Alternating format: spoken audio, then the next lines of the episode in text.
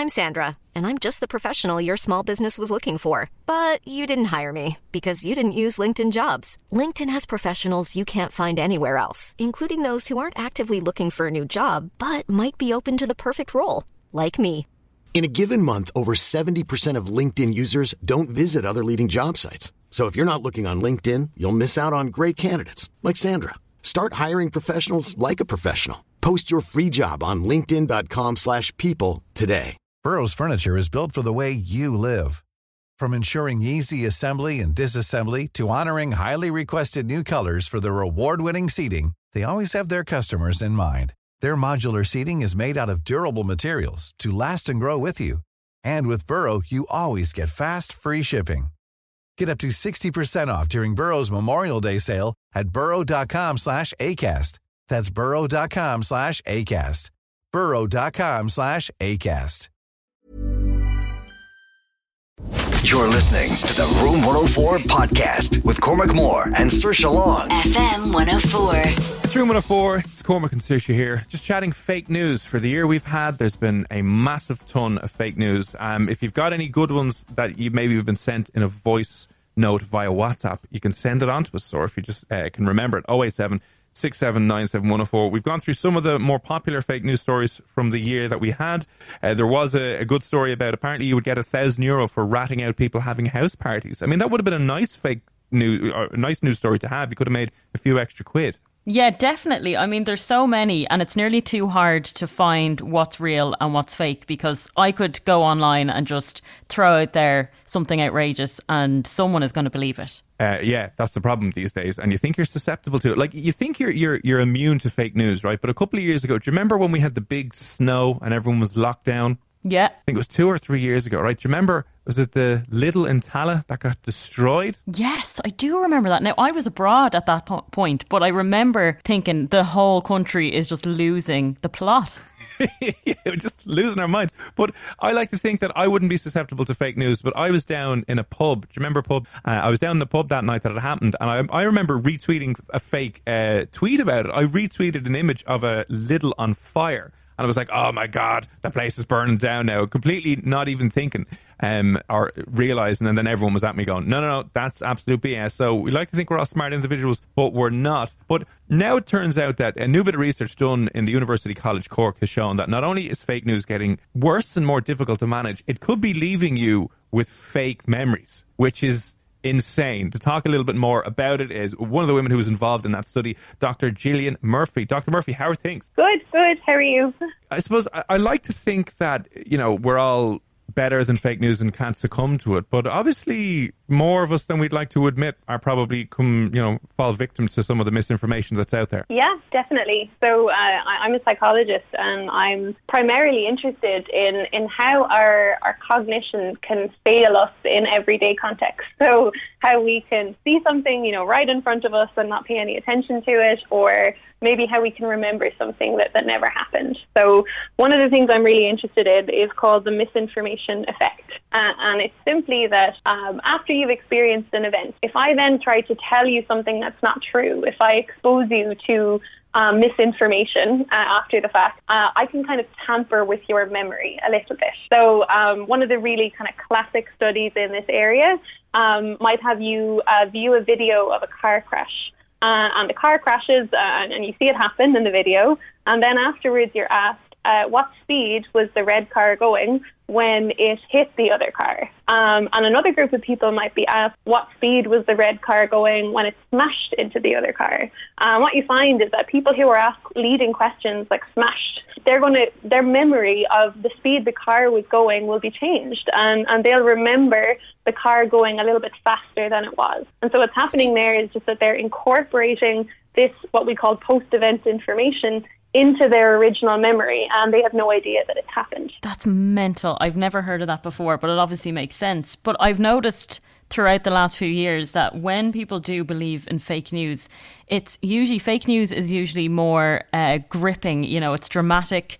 There's something kind of exaggerated about it. You know, like Cormac said about the Lidl burning to the ground. You know, it's on fire right now, and people will just go, "Oh, re- retweet that."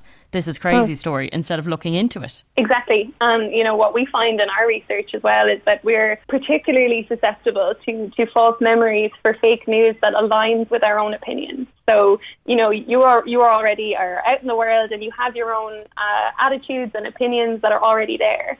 And when we see fake news that is in line with those opinions, it seems more true to us uh, and we form more false memories. So uh, we did a big study, myself and my colleague Dr. Ciara Greene in UCD, uh, we did a big study with, with some US uh, colleagues during the abortion referendum in 2018 and we showed people some fake news stories and some true stories the week before the referendum. And uh, if you cast your mind back, you'll remember how fraught that time was and lots of yep. accusations of fake news going around. People were kind of suspicious. Um, but we still found that, you know, about a quarter of people formed a false memory uh, in response to this fake news. And more importantly, we found that people form them in line with their opinions. So if I'm a, a yes voter and I see a story that makes the no side look bad, I'm much more likely to form a false memory for it than if it made my own side look bad. Um, so, you know, we see that there are certain patterns and, and certain predictors of susceptibility when it comes to fake news. So, are we all screwed? the technical term that we would use. um, no, I wouldn't say that. So uh, I think it's a really important um, challenge for us as psychologists and, and also lots of other stakeholders like like journalists and, and media platforms that we we have to uh, lead with an understanding of how people work. You know, we have to think about how our brains actually work and try to help people with that. So we know that uh, a big driver of people kind of believing in fake news it's not necessarily that they're incapable of telling the difference between a true story and a fake story. If they really try and if they're really looking for it, a lot of people will, will do okay. Um, but the thing is, I suppose when we're scrolling on social media, a lot of the mm. time we're not thinking about accuracy. We're not trying to look, you know, is this accurate? Is it not? We're just not in that kind of frame of mind. So there are some recent studies that suggest that if we can kind of nudge people, um, so so in, in one experiment, before people viewed some true and fake news stories, they just asked them a question about accuracy. So they showed them this kind of neutral headline and said, Do you think this is accurate? Um, and for people who saw that before they started looking at news, uh, they were better then at not sharing fake news and, and not falling for it as much because they're kind of the idea is that we're nudging them to kind of think a little bit more about accuracy and, and just get in that frame of mind. But day to day, most of us are, are kind of cognitively lazy. We don't uh, kind of expend the resources on constantly thinking, is this real, is it not? Um, but if we could kind of try, or if we could create systems that encourage people to think about accuracy, maybe we'd be able to help people. Not only, though, is it resulting in false memories, but it can change your behaviour itself. Potentially. so uh, this is kind of a uh, it's a question of interest to us. So again, myself and my colleague Ciara have some research starting up soon uh, looking at the potential downstream effects of, of fake news and false memories on behaviour. Um, so we want to try to quantify. You know, if we have one group of people seen a fake news story about vaccines and one group who haven't, are we going to see a change in their willingness to get a vaccination? Um, and you would think we would have loads of research on this, but we actually don't. Uh, these things are hard to measure, they're hard to quantify, uh, but it is really important that we start doing it. Um, outside of fake news, so within within the false memory research, there is some evidence that you can change people's behaviour by planting false memories. And this is a, a really weird uh, and interesting area of research, and, it's based on food and food aversions. So uh, you come into the lab, and I try to plant a false memory in your mind that you, uh, a few years ago, you got sick from eating a particular food. Uh, and we talk about it, and I ask you to imagine it. And so in one of these studies, it was strawberry ice cream. So I tried to plant the memory in your mind that actually, yeah, I do remember getting sick from eating strawberry ice cream. Uh, and what you find is that once people have had that memory planted in them, they just don't want to eat it anymore. They look at the strawberry ice cream and they go, oh, I don't want to eat that. and uh, months later, they come back into the lab and, and they just don't want the strawberry ice cream. Um, ah, so there have been witchcraft. some, yeah, well, it, it's quite a controversial area of research. So there have been some you know, uh, controversial discussions as to whether or not this could eventually form a type of therapy. So if you had a an addiction to food or alcohol, that you know, could you or, or should you consent? Drop hints, yeah, about alcohol yeah, w- would you sign up for that? Would you allow a therapist to uh, kind of plant this memory in your mind to try to change your behaviour? There's a lot of strong arguments on both sides of that, and, and the ethical conversations about that are still going on. But it's really interesting to think about how we could use these potentially positively Um, but I, it's not something I would would be interested in doing myself. If someone literally just tuned in now, they would think that you were describing the plot to um, what's that movie with Leonardo DiCaprio in it? When they're going through the different levels of consciousness and Oh, implanting Inception. memories. There Inception, you go. Couldn't yeah. think of the name. Yeah, In- Inception. It's like, are we talking about the technology to uh, drop these things into people's minds? It's insane. Like I've heard things of um, therapists accidentally implanting false memories in people, like I, through uh, hypnosis or hypnotherapy. And then I know I'm not saying that that's what leads in all of those situations, but some circumstances of you know, patients having false memories and, and in the extreme cases going to court and then all of a sudden it's like, oh, that never actually happened. So as you said, I'm sure that's going to open a huge can of worms about the potential ethical implications down the line. Yeah, so uh, that's, there's a there's a whole history within psychology of, of what, what we call the memory wars, which sounds very dramatic, uh, but it's arguments between people who believe that, that memories can actually be repressed um, and people who believe that what's more likely is that people are forming false memories. Um, and so there was a whole um, you know ugly series of events that happened uh, during the 80s, I think, called the Satanic Panic. I don't know if you've heard oh, of that yeah, before yeah, in the yeah, US Yeah, yeah, yeah. a lot of that was driven from people recovering memories of satanic abuse during therapy. Um, and we know that actually, you know, one, one way, if I was trying to implant a memory in your mind today, one of the ways I could kind of quite successfully do that is by asking you to continually imagine it. You keep imagining it. Right. Hey, how would that have happened? And how would I have felt if that happened? And the more you do that, uh, you know, often for a, a minority of people, you can start to, you know, get confused between that and your real memories, and you start to think it really happened. And uh, you know, if, if, a, if a therapist isn't really, if they're not aware of that risk, um, they could potentially, and this is what was happening a long time ago. Um, therapists were, you know, with good intentions, trying to help people recover memories, and they were saying, well, you know, imagine how you would feel, and it's a very complicated debate between, uh, you know, psychologists that fall on different sides as to what's happening.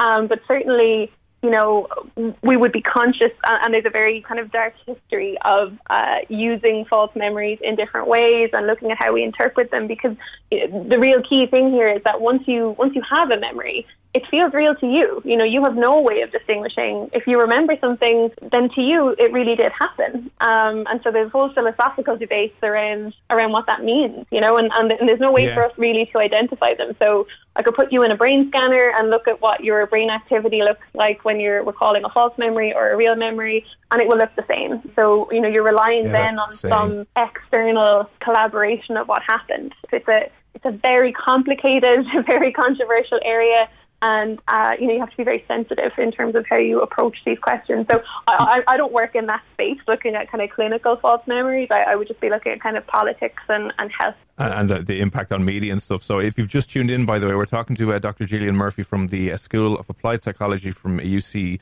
uh, so University College Cork, and chatting about one, the misinformation problem, and two, uh, that can lead to you having false memories. But it, what you were just saying there about, you know, it might be easier or not to. Easier than we think, maybe to implant false false memories. If I started going to Saoirse, what would it would be like if you owed me fifty quid and just every so often started drip feeding that in, and then all of a sudden going, "Do you have that? Do you have that fifty quid you owe me?" Remember we were talking about that?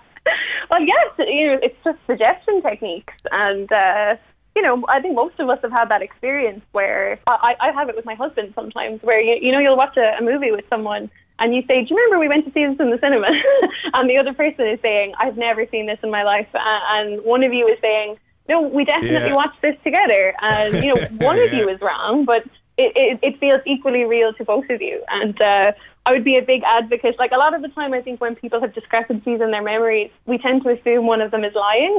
um, and I think that comes from a place of uh, kind of assuming that our memories work like video cameras. So that when one person says something happened and the other says it doesn't, we think, well, one of them is lying. And, and- and that might be the case, but you know, it, it's equally plausible that, that someone truly believes what they're saying is real, but they're just they're just suffering from a memory distortion. And how can we combat this? Like, how can we protect people from fake news? It's a million dollar question at the moment.